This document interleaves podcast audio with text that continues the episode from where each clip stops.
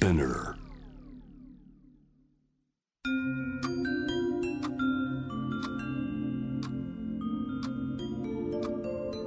こんなこときっと取るに足らないからと性にまつわることを一人で悩み考えたことのある人たちへ。ここは気負わずに話せるお泊まり会。いつまでも終わらない会話の時間がその後の日々を支えるように個人的な思いの交換が私たちを救うのだ。私とあなたでおしゃべりを。私たちのスリープオーバー。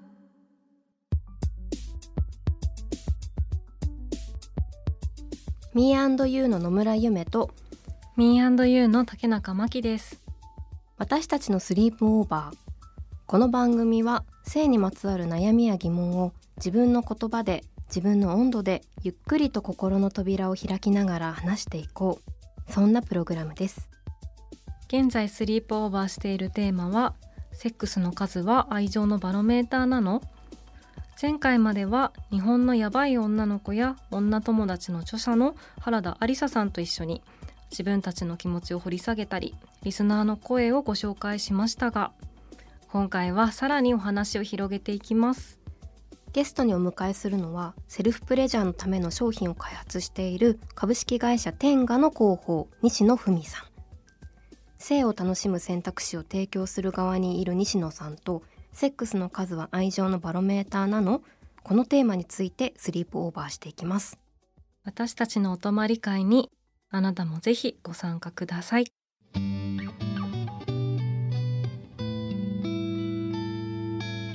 私たちのスリープオーバーセックスの数は愛情のバロメーターなの。今回のゲストは株式会社テンガの広報西野文さんです。よろしくお願いします。よろしくお願いします。よろしくお願いします。テンガという社名を初めて耳にしたリスナーのためにまずはどんなことをされている会社かご紹介いただけますか？はい、えー、テンガという会社は性を表通りに誰もが楽しめるものに変えていくというビジョンのもとですね、えー、人々の性生活を豊かにするための製品とかサービスを提供している会社です。はい、ありがとうございます。ありがとうございます。はい、その中でもこういろははい、うんとご担当されてる。はい、そうですね。テンガという会社でブランドを3つ、えーと、運営してまして男性向けのテンガそして女性向けのいろは、え、またですね妊活とか、えーと、性機能性教育なんかを手掛けているテンガヘルスケアというこの3つのブランドがありましてはい私は、まあ、大体いろんなブランド全般的に担当してるんですけど、まあ、結構いろはで出させていただくことが多いですね。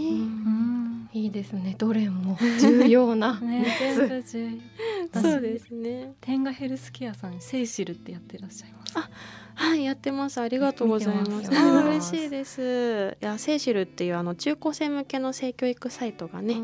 あるんですけど、まあ、性の悩み性のモヤモヤっていう形で、えっと、いろんな中高生から実際に募集しまして、まあ、それに専門家がいろいろ答えてくれるっていうサイトをやってます。うん、いいですよね。大人が見てもすごく勉強になる分かりやすい伝わりやすいサイトなので私たちもね見てる。見てる。いうね。感じなんですけど、はい、天下ブランドが海外展開もされてるっていうところでこの前こう番組の中で今回「セックスの数は愛情のバロメーターなの?」っていうテーマをこうなんか複数回にわたってやってるんですけど原田ありささんと一緒に話をしていた時にフランスでは性に関することが日本よりもオープンな雰囲気があるっていうふうに、うん、あのご自身がフランスに行った経験から話をされてたんですが性を扱うハードルみたいなものっていうのは日本と海外で差があるのかっていうのを聞きたいんですがどうですか？はいそうですね、まあ、テンガという会社は、えーと、72の国と地域に今製品を販売してるんですけど。72 すごい。そうなんです、はい、気づいたらめっちゃ増えてたんですけど、はい、まあ、その世界にも例えば、えーとアメリカとか中国韓国あとドイツとかにもあの現地の法人がありましてまあ、そこであの PR をその国に合わせて展開してるんですけど本当に国によって違うなっていう感覚はあありますね。気になる。気になる。どんな風に、ね、どう違うんですか？違うんだろう。そうですね。結構顕著なのがアメリカで、はい、そのアメリカはあの女性より男性の方がセルフプレジャーマスターベーションについて話しづらいっていう空気があるんですね。なんでかっていうとそのこう男性にとってそのセルフプレジャーするやつはこうセックスの機会がないモテない男だみたいなマッチョイズムがすごいやっぱ盛んらしくて。へえ全然知らなかった。ですねねなんか不思議ですよね。日本だとむしろ男性の方がセルフプレジャーの話で盛り上がりやすいかなって印象が。中学生ぐらいからそういう話してた気がします。そうですよね。ですよね。結構身近な。ね環境のあれですけど観測範囲ですけど私の観測範囲でもそんな感じでした、うんそうですね。で逆に女性の方が、まあ、その「セックスザ・シティ」っていうテレビドラマもねやってましたし。あの番組の影響は結構大きかったんですか？アメリカの中でも、うん、どうやら大きかったようですね、まあ、結構番組の中でね女性の、えっと、登場人物が普通に日本の「ラビットバイブ最高なんだよねみたいな。話をしてたりとか。結構あっけらかんと話すところが新鮮だったらしくて結構女性は話しやすいような感じらしいですね。確かに。じゃあそのえ他にも日本の状況みたいなことは海外と比べてあったりするんですか、うんうん、例えばあの天下でですねマスターベーション世界調査っていう調査を2018年にやってまして、はい、そこでですねこういったあのプレジャーアイテムの使用経験率の、うん、えっと、18カ国の比較をやってるんですけど、はい、えっとですね、女性の方が結構国によって様々なんですね。例えば、えっと、1位から3位がですね、えっと、イギリスアメリカオーストラリアなんですけど軒並み過半数を超えてるんですよ。女性のアイテム経験率。はい、あこれ女性のみか。そうですね女性のみですね。で一方日本はというと20%くらいなので、まあ、その上位3カ国の半分以下とかですね。確かに低めですね。アジアがちょっと低め、うん、ちょっと低いそうですね。アジアが結構低めですね。あとイスラム圏の国だったりとかも、宗教的な理由とかもあったりするんですかね。そうですね。大いにあるかなと思いますね。まあ、こういうの見てても結構日本の女性はそもそもこういったアイテムにちょっと馴染みが薄かったり。っていうところは顕著に出てたりしてて、あと象徴的な話で言うと18カ国に対してマスターベーションを初めてした年齢っていうのを聞いているんですけど、これは日本が一番若いんですよ。あへえそれは女性に対するアンケこれ男女関わらずですね。14.6歳っていう結果が出てましてあそれが一番はい一番若いんですよね。なんですけど一方でその性教育学校とかで習う性教育でマスターベーションについて習ったことがあるかという質問に対しては日本が一番低いんですよ習ったことある率が。なのですごく早熟であのマスターベーションをする年齢はすごく早いんだけれども適切な知識が身につきにくいっていう結果になってるかなと。その理由をもうそれぞれ掘り下げたいぐらい興味深かったですね。えだってさマスターベーションについてさ習った？記憶がないから、うん、その今の西野さんがおっしゃっていたことは記憶としてその経験がないっていう話なのか実際に教えていなかったのかでいうとどうなんですかね？それは、えっと、記憶の方ですね。習ったことがあるかどうかっていうところなので。あそれだとない。生殖とかはね習ったのかな、うん、受精とか受精とは習ったよね。そうですね。生物学的ななんかこのね受精の仕組みとかは習ったと思うんですけど、はい、それは海外だとでももう確実に自分はマスターベーションについて教わったっていう記憶がしっかり残ってるぐらい学びになってるってことですよね。うん。うん、そうですね。なんか学んでるっていう記憶がちゃんとあるっていう状況ですね。大事だまあ、もちろんそのマスターベーションなんて別に習わなくていいじゃんって思う方もいらっしゃると思うんですけど、うん、まあ、例えばその男性の場合だと膣内射精障害っていう障害がありまして、うん、それはあの女性の膣内で射精できなくなってしまうって障害なんですけど、うん、まあ、これゆくゆくその子供を設けたいとか思った時に、うん、その膣内で射精ができなくて病院に通うみたいなことが全然ありえるんですね。うん。でもその膣内射精障害って、えっと、日本国内で270万人潜在患者がいるって言われてまして、すごい多い。すごい多いですね、うん、成人男性の20人に1人くらいなので、うん、でなんかその膣内射精障害の原因の大体7割が不適切なマスターベーションだって言われてるんですよね。あそうなんだ。そうなんですよ。なんかこう力強く握ってしまったりとかあとは俗に床をなって呼ばれ呼ばれる。床にこすりつけて射精に至るようなマスターベーションとかを知らず知らずにやっていると、まあ、それがその性交渉と全然違う環境で射精をし続けているとそれに慣れてしまって膣内で射精できなくなってしまって仕組みなんですけど。それは大事ですね。全然知らなかったけど知らないともう多分ここにねやったら気持ちいいみたいなふうに子供だったりするとこう思ってしまったりとか、そうですね。っていうのはありますよね。ありますね。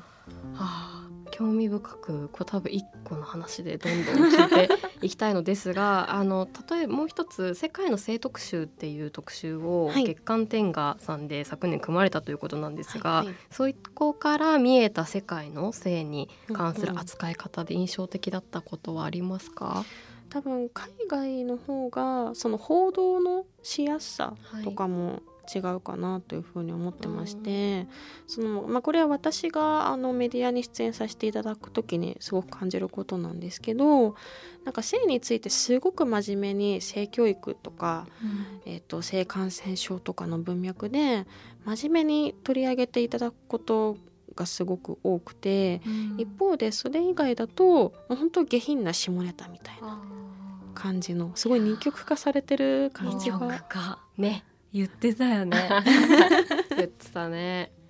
そうなんですね。そう二極化してますよね。なんかやっぱり私たちもこの私たちのスリープオーバーを始めるまで、まあ、ずっと2人でもそこまで話せなかった感じとか、はい、なんかそういうのってやっぱりこう二極化の間のあたりで話したいのに、ちょっとその話し方をまだ知らないみたいな その感じがねどうやって話せばいいんだろうって思いますよね。そう。なんですあとはちょっと全然関係ないんですけどやっぱりこう、ウェブでもこれを責めるわけではないんですけど、うん、ウェブサイトで性にまつわる記事を検索すると大体こうなんですかストックフォトのこう欧米かなと思われる男女が、ああみたいな感じの 写真ばかり。ムーディーな。のがでちょっとこう顔を背けてセックスレスといえば顔を覆っている女性とかで。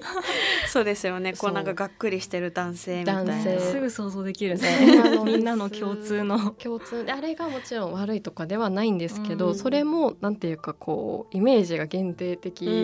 というか自分事としての話し方というか捉え方をすることがあの難しさみたいなものを感じるんですよね。確かにそうですよね。なんかね日本の3組に1組がセックスレスって今言われてるんですけどね、はい、パートナーがいる方の。3組に1組？はいそれはめっちゃ多い。ですね。多いですよね、うん、結構身近なテーマであるはずなのになんかそういうなんか学士着てる男性とか顔を覆ってる女性みたいななんかあんまり自分こととして捉えにくいなんかこうイメージとのギャップありますよね。セックスレスの話もまた聞いていきたいと思うんですけど、うん、もう一個、はい、天下ではセルフプレジャーアイテムを開発されていらっしゃるっていうところがあると思うんですけど、はい、どうして、うん、そもそもセルフプレジャーアイテムっていうものが生まれたのかとか、うんうん、時代によってどんな変遷があるのかっていうことを聞きたいなと思って、はい、江戸時代の何か展示を見た時に、うんうん、男性の性器を模したというかかたどった、はいやつがあったんですよ。はい、でそれを当時から使っていたっていうのがありまして、うんうん、針型、はい、ディルド？というふうに聞いたんですが、はい、ちょっとそれにとどまらないかもしれないんですが、歴史を聞きたいなと思いました。はい了解です、はい、ありがとうございます、はい、えっ、ー、と針型っていうのはまあいわゆるディルドですね、はい、あの男性器を模したものアイテムなんですけども、針型っていうもの自体はいつからできたのか。これはもうその歴史的に文献が残ってないくらい昔からと言われてるんですね。そうなんですよ。なんかえっと旧石器時代にはもう何かしらその そういったアイテムが。思った以上に前すぎる。教科書のめちゃ最初の方ですよね。そうですね。10ページ目ぐらいとかに出てくる 歴史の授業の時に初め。最初に習う時代、ね。はい、一番最初ですよね、うん、くらいからなんかそういった形跡があるって言われてまして、えー。はい、日本で確認できるのは平安時代の末期にはすでにあったということなんですよ。でまあその、えっと、千曲文庫からですね「針形と江戸女」っていう本が出てましてすごい。いろんな本があるもので、ね、はい、そういった研究があるんですよね。はい、まあ、そこであの多分梅さんもご覧になられてるかもしれないんですけど、はい、まあ、こういうその浮世絵がたくさん残ってるんですよ。はい、これは、えっと、ここに並んでるのが針型とかいろんなその性に関するアイテムが並んでて。いっぱい並んでるんですね。奥にこう、はい、何ですか ひな祭りみたいな感じで。値段になって。10個以上10個ぐらい横にダナダンって並んでますね。例えばこれだとこのこれは男性器にはめて、はいまあ、そのその状態で挿入すると、まあ、女性の側の感じ方が違って気持ちよくなるっていうものだったりとかさらにこれをどういう状況かと言いますとこのここに並んでるのは女中さんですね。はいはい、でその先輩の女中さんがこういったアイテムがあるよっていうのをこうあ説明したりめっちゃ教えてる。左に一人こう指差し棒みたいなの持った人がいていますよね。があの講義してる感じ講義っていうかね、ね、教えてる絵なんですね、講義してる絵ですね、はい、っていうのがあったりとか取り上げられ方が違いますよね全然違う。なんか今よりね進んでる。オープンですよね。だいぶオープンですよねこうやっぱ歴史を知るとこう視野が広がるっていうのがあるよなっていうのがありまして、うん、今の時代だとやっぱり今の時代の常識とかの中で考えてしまうけど、もう少し視点を広げてみると、うん、あれむしろもっとオープンだった時代がある。じゃあなんで今こんなに窮屈なんだろうみたいな気持ちにもなりますよね。いや本当ありますよね、うん、なんかその性に関する価値観っていうのは本当に時代によって様々揺れ動いてきたっていう、うん、その時代のその考え方を本当に反映しやすいものされやすいものなんですよね。かその日本だとまあこのくらいオープンだったんですが、まあ、その海外特に、えー、とヨーロッパだとキリスト教の影響があって、やっぱどっちかっていうとむしろ日本より海外の方がそういったところクローズドだったりそうなんだ。したんですよね。なんかそうだな。結構身近な例だとそのセックスの体位で正常位って言葉があるじゃないですか、はい、あれは何に対する正常かと言いますとキリスト教から来てまして。へえそうなんですか。いわゆるバックスタイルは獣の体制だから人間として正しい体位があの正常位であるという向かい合ってという。確かなんで正常なんだろうって思ってました ですよね。なんかそういったところからもなんかそのいかに、えーと、価値観によって左右されるかってところが分かりやすいかなと思うんですけど。え最近はどうなのかっていうのも伺いたいなと思っておりまして最近のセルフプレジャーのアイテムの傾向とか、はい、あとは人々の意識みたいなところは変わってきたのかどうかとか。はい。そうですね。人々の意識っていうところで言うと、うん、コロナウイルスのその流行があってから、うん、主に女性向けメディアの取り上げられ方が変わってきたなって感じてましてその、まあ、今までっていわゆるその恋愛のことについて扱っている女性ファッション誌とかウェブメディアとかが多かったんですけど、うん、ヨガの専門誌からですね去年は取り上げていただいたりしてそれはあのセルフプレジャーをその自分の体と心をケアするセルフケアの一環として捉えてそういった特集を組んでくださったりとかしてたんですけどなんかその自分をリラックスさせて見つめ直すための行為として取り上げてもらうことがすごく増えましたね。あじゃあ本当にこう性の楽しみ方みたいなことっていうのもそうですけど、うん、もう少し自分と向き合ったり、うん、こう癒しみたいな部分とか、ケアするっていう文脈でのセルフプレジャーのなんというか力というかがちょっと受け入れられつつあるみたいな。感じなんですかね、うんうん、そんなようなことすごく感じます、なんかセルフプレジャーって言葉であのすごいいろはさんがずっと使われてると思うんですけど、なんかもうここ1年ぐらいでみんながもう普通に使っている言葉になっているというか、はい、なんか3年前くらいはセルフプレジャーって言っても伝わらないので、うん、マスターベーションのことですとかちゃんと説明してたんですけど、うん、最近は本当にセルフプレジャーって言葉自体がみんなが使い始めてくれて通じるようになったなってすごい感じます。そもそもその言葉を使おうと思った理由とか改めてお伺いしてもいいですか、はい。そうですね、まあ、あのマスターベーションとかオナニーとかいろいろ言い方があると思うんですけどなんかオナニーっていうと結構男性のものっぽいイメージが、うん、あのつついてるよねとそういう印象を受けるよねって話があってマスターベーションも、まあ、これはあの医学用語でもあるのでフラットな言い方ではあるんですけど、まあ、なんかどうもしっくりこないと、うん、やっぱその女性が口にしてそんなに恥ずかしい思いをせずに、うん。すごくポジティブに捉えられる言葉なんだろうって当時のそのいろはに関するスタッフがいろいろ探した結果セルフプレジャーって言い方を見つけたんですよね。もともと我々の造語じゃなくて英語の表現としてそういった言い方があったんですよ。へでまあ自分を喜ばせるみたいな。いいじゃんっていう感じで採用になりました。じゃあ英語圏でも、まあ、知ってる知らないってのあるかもしれないですけど、まあ、伝わる可能性もある言葉でもあるっていうことなんですね、うんうん、そうなんだ。はい。初めて知りました、ね、初めて知った。ありがとうございます。はい。なんかこれまでこうセックスの数は愛情のバロメーターなのをテーマに、こうセルフプレジャーの今知られざるいろんな事実が 明らかになってきたかなと思うんですけど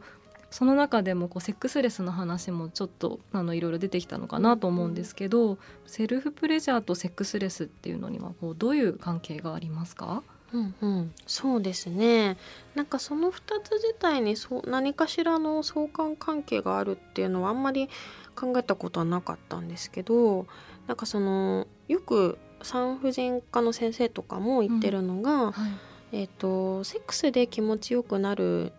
近道っっていうのが、まあ、セルフプレジャーであると。うん、結局その男性からこう男性が女性のこの快感をこう導いていくみたいなセックス描写ってすごく多くて、うん、なんかある意味そのマスターベーションがセックスの代替品であるような、うん、その寂しいから、パートナーがいなくて寂しいからマスターベーションするみたいなこともよく言われがちなんですけど、うん、実際その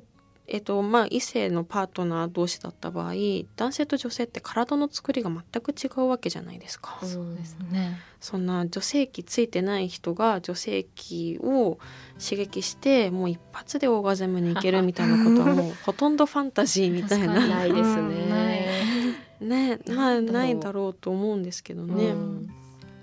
なんかそういう中でやっぱそのセルフプレジャーを女性自身がセルフプレジャーで自分の本当に気持ちいいところを発見して、うん、でそれをコミュニケーションとしてその、えーと、相手にパートナーに伝えてそれをセックスに取り入れるっていうのが一番、うん、まあ、そのセックスが気持ちよくなる方法ですよっていうのをよく聞くんですよね。でも今のってすごく大事な感じしませんか、はい、それすごいなんか前回そのハリーさんと話してた、うん、なんかセックスのあの形とか、まあ、気持ちよさとか、まあ、そういったものも本当に人それぞれで話があって、でも今おっしゃってた確かにクリトリスとかがどう触ったら気持ちいいのかを、はい、クリトリスがついてない人に、ね、めちゃめちゃ運が良かったらバッチリかもしれないですけど。しかも運だともうさ分かんないじゃんね。なんかこう覚えてねられるかも分からないし。いやそうですよね。だっね、でもそれこそじゃクリトリスはきっと気持ちいいとか、うん、どこどこはみたいな情報を何かで得てそれをやれば大丈夫 みたいな感じでするんですかね。いやそのパターンすごく多いなっていうふうに思っていてまあよくそのなんかいわゆるガシマンとかって言葉を聞いたことありますか？こうガシガシとその指に指をあの膣に出し入れするみたいな、はい、まあなんかこういうことやっちゃう男性多いけどよくないよみたいな言説って最近よく聞かれるようになったかなと思うんですけど、うんうん、まあ、それ自体ももしかしたら強く刺激された方が気持ちいい女性だっているかもしれないんですよね。うん、確かに。本当に人それぞれだし。そこってもう別に女性だからこうじゃなくてその人がどこが気持ちいいかっていう個別の問題なのでなんかそういったものを含めるとやっぱり本人に聞くしかないし本人が知っているのが一番、ね、確かに。それだともう同性同士でもわからないっていうことになりますよね。そうだ体の作りが例えば、こう機能としては何か同じものだっていう場合での,、あの同性っていう意味だったとしても難しいというか、それぞれ違う可能性があるし、しかもこっちがそのセルフプレジャーで自分の気持ちよさを知ってたとしたら、相手に対してもうちょっとこっちの方がとか、もうその場でその場でも言えるしあと終わった後にも復習できるし どちらにしてもやっといた方が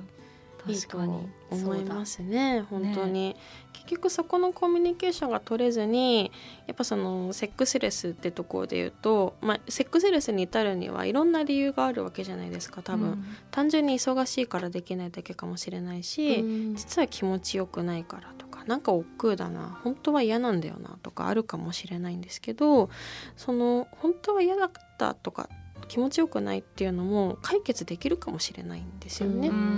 でもそのためには自分が自分の体を知っていて相手と建設的にコミュニケーションできるかどうかっていうところがあるのでその土台を整えるためにはセルフプレジャーってすごく大事じゃないかなと思いますね。本当に自分を知るためのっていうのはすごくいいですね。うんうんねなんかパートナーのねコミュニケーションっていうお話出てきたと思うんですけれども、うんちょっと検索をしておりましたら、はい、あの天下ヘルスケアさんがこう夫婦間の性行為の価値という調査をですね、はい、割と最近やっていらっしゃったのを拝見しましてそこまで見てくださって。それについてちょっとよかったらお伺いできたらなと思いました。はい。まあ、エイジングと性っていうテーマも、まあ、結構点がグループとして大事にしてまして、うん、まあ、そのいくつになってもその性ってすごくその人にとって大事な場合があるから、まあ、その年齢を重ねた上で性交渉ってどういう意味を持つんだろうみたいな観点から調査したデータがあるんですけど、まあ、結構ですねその年齢を重ねる、えっと、60代以上になってくると男性はその性交渉について、まあ、そのパートナーとのコミュニケーションとして見ている人が多いんですけど、うん、結構女性の大半がもう不要なものみたいな感じでしていることが、まあ、ネガティブ評価をつけてることがすごく多くて、うん、でまあこれ実際どうしてこういう変化が生まれるのかって専門家に話を聞いたこともあったんですけど、うん、やっぱりその性交渉ってまあ、人間の体験みんなそういうところあると思うんですけどその気持ちいいとか楽しいとかっていうことをきちんと体験するとそれをまあ脳が記憶してもっとしたいっていう意欲が生まれたりとかってなるんですけど、まあ、その性交渉がすごく痛かったり嫌だったり気持ちよくなかったりそういう体験しかしてないとやっぱりそれがどんどん億劫なものになってしまって、うん、まあ、そのいわゆるお勤めみたいな表現とか。うん、でもお互いにこうセックスしたいっかどうかを確かめた上で性的に見ることや見られることをするみたいなステップになるんですかね。そうですね、そうですね。そもそも前提としてお互いちゃんとセックスしたいと思っているのかっていう確認がすごく大事だし、うん、なんかこういう話題ってそのなんとなく雰囲気でわかるだろうって言われることも多いんですけど、やっぱ人間相手の他人のことは何もわからないので基本的には。そうですね。ですね。なんかやっぱ言葉とか言葉が難しかったらその、ね、何かしらボディーランゲージでもいいんですけど何かしらその一方通行じゃなくて相手はどう思ってる自分はこうだけどっていうコミュニケーションの中で自分たちなりのあの2人とが心地いい形をね見つけていけたらいいですよね。確かにそうですね。もしその女性と、まあ、男性の、まあ、夫婦だった場合にこう男性側もこう体の変化みたいなものもいろいろと生じてきたりするのでしょうか？はい、そうですね。なんかその、えっと、泌尿器科の先生によると性的な欲求セックスしたい性をしたいって思う気持ちは、うん、あのあまり年齢関係なく、えっと、なくなるってことがあんまないそうなんですよ。その欲求が、えーと、若い時は高くてどん徐々に下がっていくことはあってもなくなるってことはあんまりないそうなんですね。うん、ただ一方でその実際に射精するのって、えーと、男性器なんですけど、うん、男性器ももちろん器官の一つなんで当たり前に衰えていくわけですね。うんうん、そうすると気持ち的には射精をしたいっていうのがあっても身体が追いつかずに射精しない、うん、射精できないっていうこのギャップがやっぱ男性的にはあると。なるほど、まあ、そこにプラスしてやっぱその射精できるからそれイコール男らしいっていう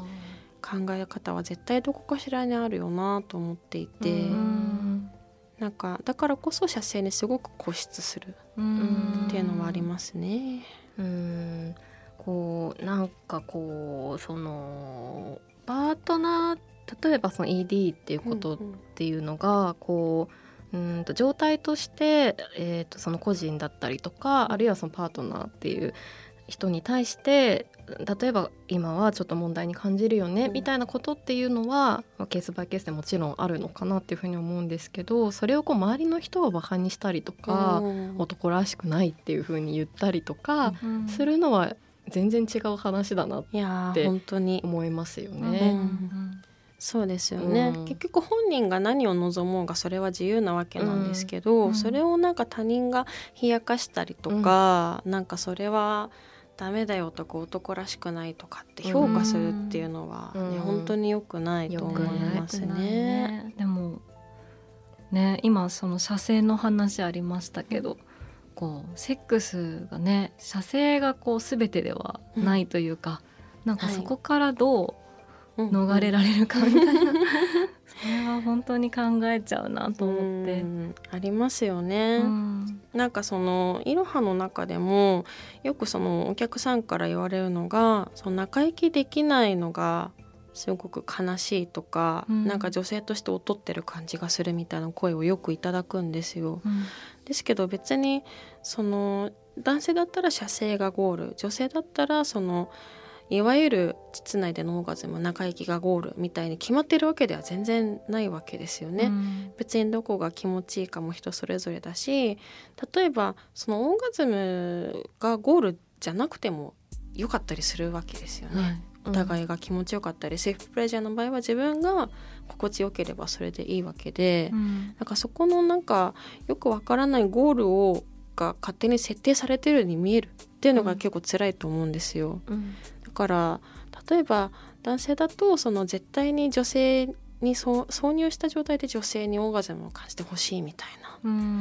ていうご希望があったりとか、まあ、AV だとそういうふうに、えっと、書きか描かれ方が多いので、うん、それが当たり前だって思ってる方もいらっしゃるかもしれないんですけど、うん、決しそれはファンタジーの世界なので、うん、実際にね自分がどう感じるかってとこ大事にしたいですね。うん、ね。今日は本当にいかにこう私たちがファンタジーを目指さされてる目指されている 到達せよとファンタジーに言われているのかっていうことでもね、リアルな人間ストリートな私たちっていうことを考えると、ちょっとそうじゃない形というか、世界のねあるんだろうというふうに改めて思いますけどね。ねでもなんか本当にクリトリスで行くだけだとなんかまだなんかこう最高潮まで行ってませんみたいな なんか感覚、ね、初心者みたいな。みたいなもっとオーガズムのその先はみたいな。なんかそういう感じに何,、何で見てそれを知ったのか忘れちゃいましたけどでもなんかそう思ってて、うん。ね、そんなのねないですよね。ね気づいたらそう思い込まされていたみたいな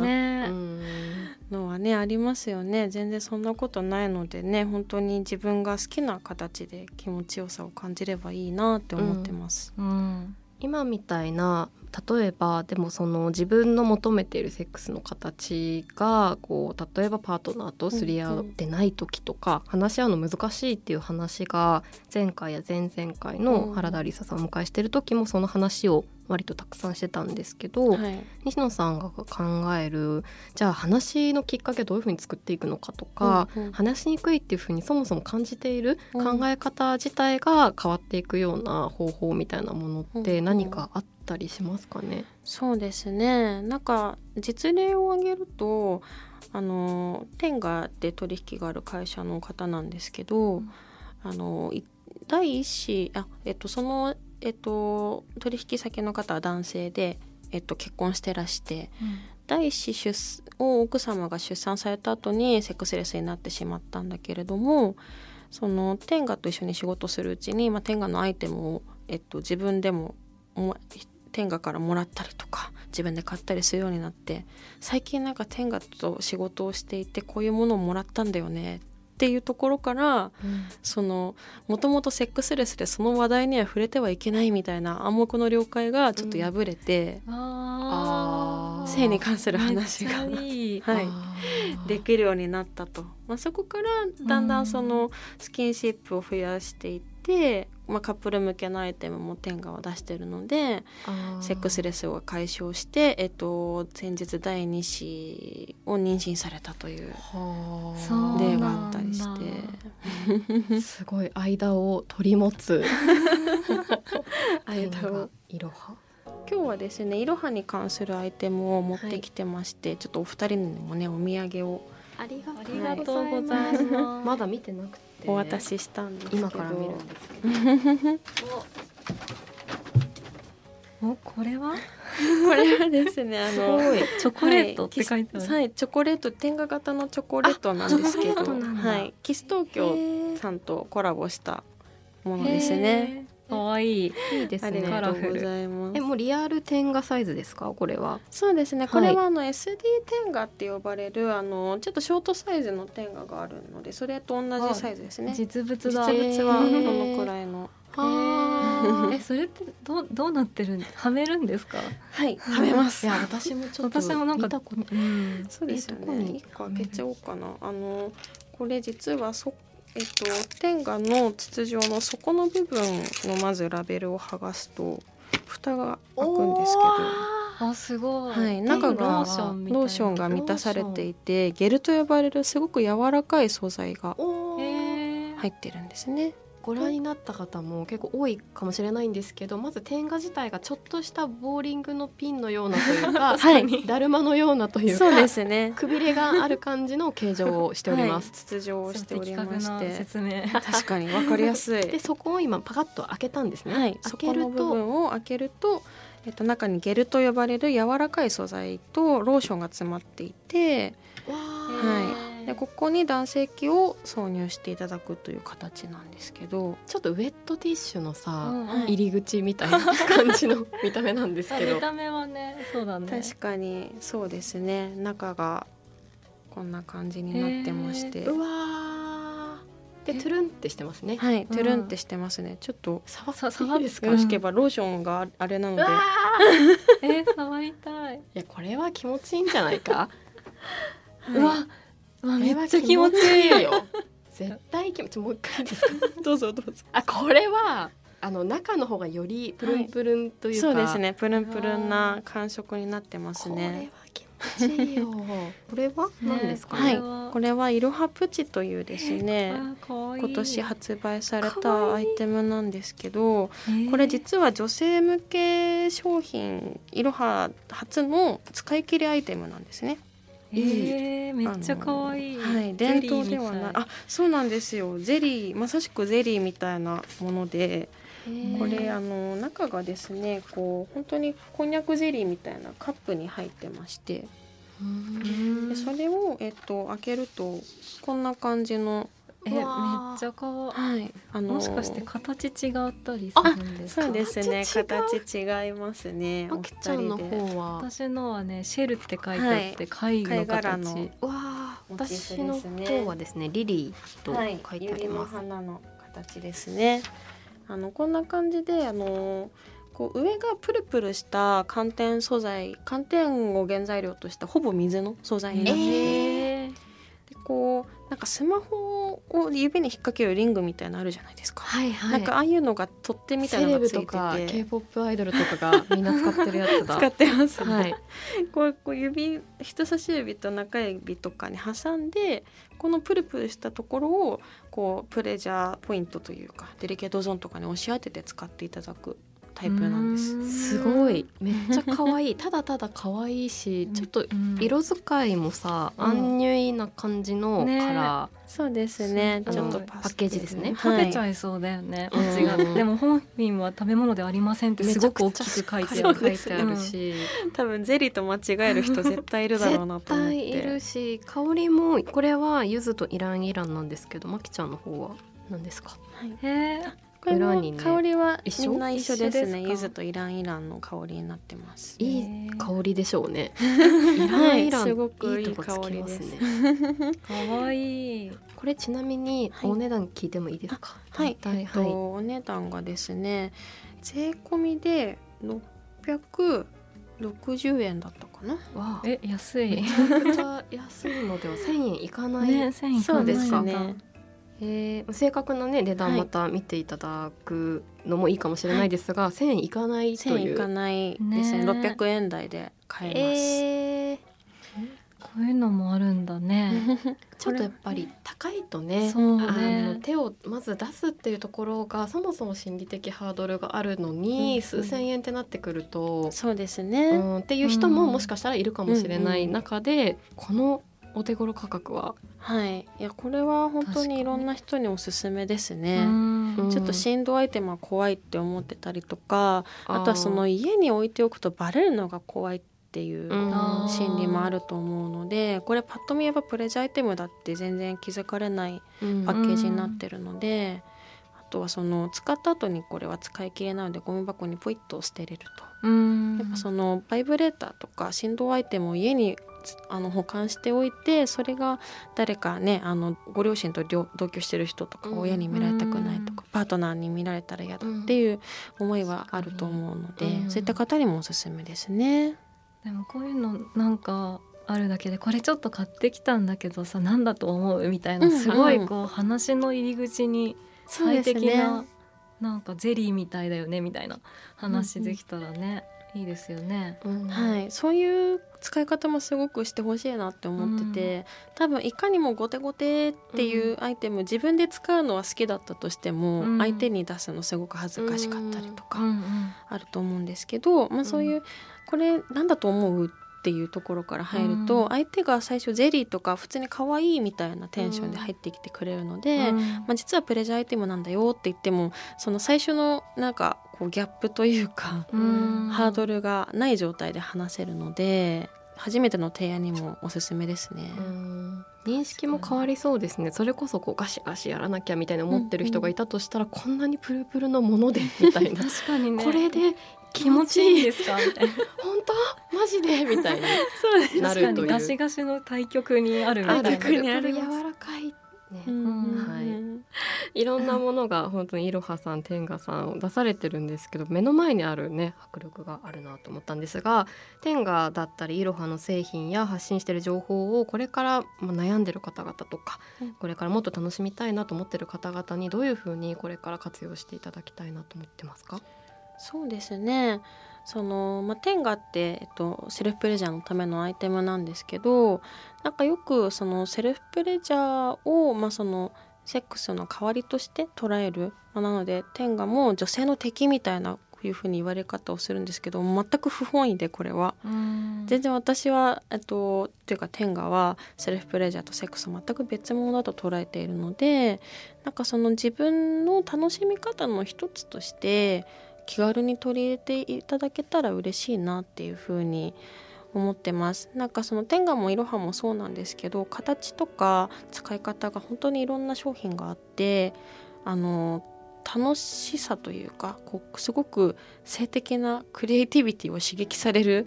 アイテムになってるなって思うんですよね。なんかそういったものを自分のその性なんかいやらしいダメっていうふうに捉えずになんか人生をもっともっと楽しく過ごすために性っていう分野でもなんか楽しみ方を増やしてみようみたいな感じで取り入れてもらえたらすごく嬉しいなっていうふうに思ってます。ありがとうございます。ありがとうございます。ありがとうございます。今回は天下の西野文さんをお迎えしました。西野さんありがとうございました。はいありがとうございました。とっても楽しかったです。ありがとうございました。私たちのスリープオーバー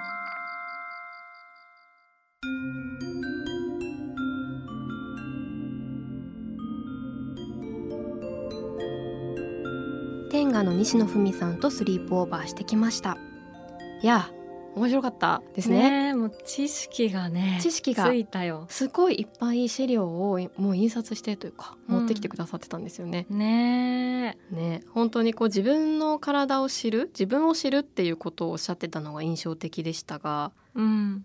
データやまあファクト、うん歴史っていうところから学べたのはすごく良かったですねあとまあこういうねセルフプレジャーのアイテムも紹介していただいてこういうのがあるとまたセックスレスについても少し関係がね変わったりとかする一つのアイテムになるかもしれない。知れない。はい。ね。次回も引き続き「セックスの数は愛情のバロメーターなの?」をテーマにお送りします。番組の感想や性の悩み特集してほしいトピックなど私たちのスリープオーバーのホームページからメールでお寄せください。私たちのスリープオーバーは毎週金曜日配信です。気負わずに話せるお泊まり会。私とあなたでスリープオーバーしていきましょここまでのお相手は Me&You の野村ゆめとう竹中真希でした「